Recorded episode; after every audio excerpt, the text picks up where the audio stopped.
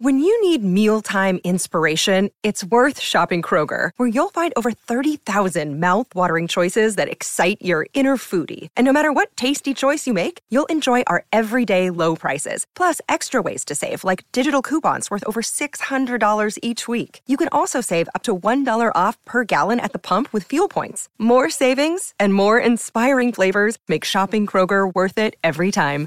Kroger, fresh for everyone. Fuel restrictions apply. No one is, is, is, is, is more locked in. From Thursday to Monday, no one is more locked into the NFL than First and Pod. Hosted by Danny Parkins and Andrew Fillipponi. What a weird game with the Bills and the, and the Giants. Bills a 15 and a half point favorite, win by five, and need some horrible execution at the end of the first half and the end of the game uh, by the Giants in order to escape by the skin of their teeth. I mean, they they ran when they needed to pass, and then they passed when they probably should have run. Uh, Tyrod Taylor checking to the run at the end of the first half, not giving them multiple shots into the end zone and the opportunity to bring on a field goal unit. Then at the end of the game, obviously, if they would have kicked that field goal, they would have been able to kick a game winning field goal. But because they didn't kick it, they needed to get in the end zone. And then Tyrod shows a ton of poise, uh, converting on a fourth down, getting a pass interference on another. And then they get down for an untimed down at the one. And credit to the Bills for calling out the switch and like the bunch formation. But uh, felt like Tyrod had done everything that he could have done. And that was a uh, live or die with Saquon moment or the old uh, tush push. I don't know why we're throwing jump balls to, to Darren Waller in the back of the end zone on short yardage goal line things anymore. Just it's third and one, fourth and one. The NFL is allowing for rugby play to be a cheat code. You should probably take advantage of it before they outlaw the rules. So, uh, yeah, if you're a Giants fan, you're just devastated by your inability to execute inside the two yard line. And if you're a Bills fan, well, I mean, you won, you're four and two Josh Allen had an absolutely 11 out of 10 degree of difficulty touchdown pass. Uh, your defense continues to be pretty damn good by the numbers. Obviously, Giants not exactly a juggernaut offensively. Diggs is uh, amazing, but beyond that, there's just something off. And I've was the team, the guy who's been on them and liked them. They're like a bottom you know what? They're a, they're the top of tier two. As we get past the third of the way into the season, you know, I can't put them with San Francisco or Philly or Detroit or Kansas City or Miami uh, right now. And I know about the head to head result, obviously, but they've just they've played down to their opponents too many times. So, you know, I would have them like just outside of the top five in a power ranking. Um, Still think Josh Allen's numbers will be there at the end of the year. Still think that they're going to the playoffs. Still think that they are going to be, you know, a double digit win team. But uh, that's just that is just a sloppy, sloppy performance overall offensively uh, by the Bills. No reason that game should have been close. Just 169 yards passing for Josh Allen, and Diggs had over 100. I mean, the offense is basically Stefon Diggs and nothing else. And I know there was some talk about whether or not Allen was hurt at that spot. He was running, he was unleashing them. Like, I, I don't think that that should get a ton of play tomorrow. But let's get to the games. I want to start with San Francisco and Cleveland. And I've said uh, that the Niners were a 17 and 0 threat this year. And then they lose in Cleveland with a backup quarterback. So obviously, and there's plenty egg on my face this week for some of my predictions that we'll we'll, we'll get to. I'm now 15 and two against the spread in picks on the uh, on the Parkins and Spiegel show with a uh, 0 and 3 week pending. Need the Chargers on Monday night, but you know, there's no undefeated team left right now. I still think San Francisco is the best team in the league.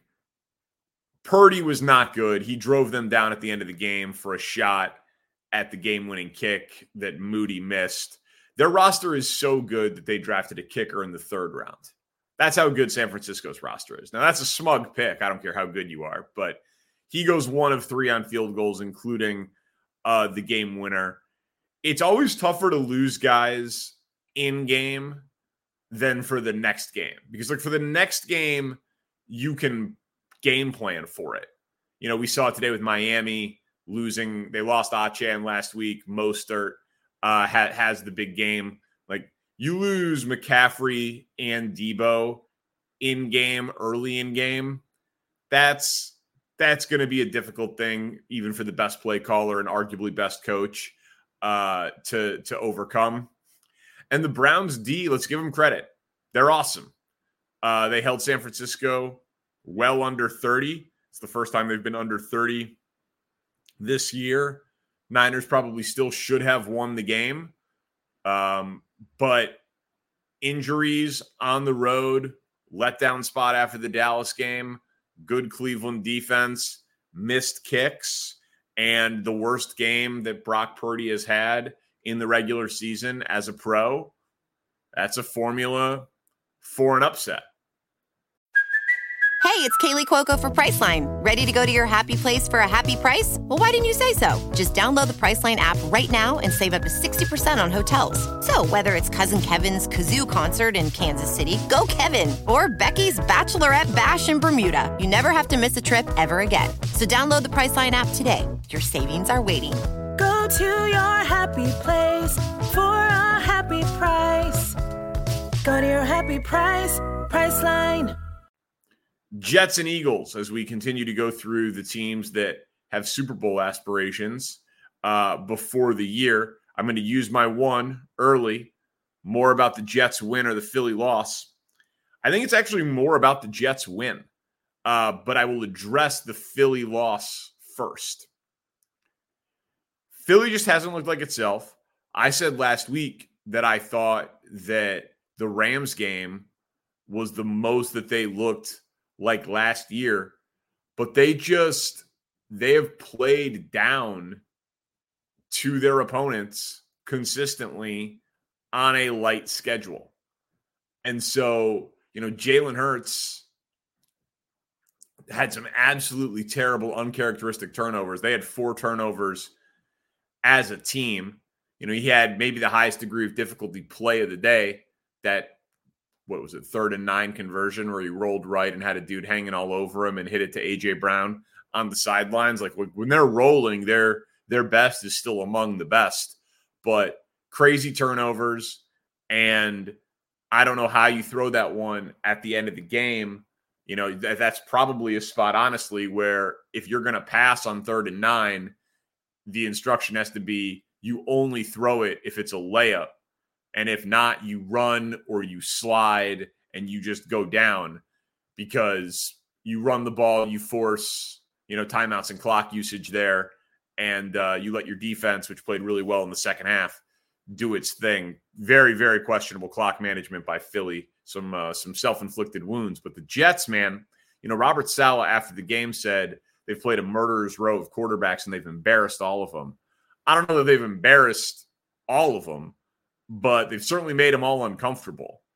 And, you know, they obviously are playing with a very small margin for error given their offensive limitations at quarterback. But if they beat New England, they've got a winning record right now. And Aaron Rodgers, he just happened to find the camera. I mean, I don't know. He didn't need to, I guess as he could have thrown on a field in California somewhere, but he made the trip. He joined the team and then is throwing pregame, walking with no crutches, walking with no boot, throwing on the field. I said he couldn't come back and play. I still think he can't come back and play, but the reason why the story is the Jets win is their roster is clearly good enough to win the Super Bowl. I mean, that's that's abundantly clear. They didn't have their top two corners, including Sauce Gardner, arguably their best defensive player. I'd probably give it to Quinnen Williams, but they didn't have their top two corners in this game going up against AJ Brown and DeVonta Smith and Jalen Hurts, and they win. That's an incredible accomplishment. Uh, and if somehow, some way, they get into the postseason as a wild card in the AFC and have Aaron Rodgers back, they are an incredibly dangerous team. And Breece Hall, as he works his way back from injury, is looking like a top 10 running back. And we know Garrett Wilson's awesome. So, top five defense, good running back, good number one receiver, and a real carrot out there to play for.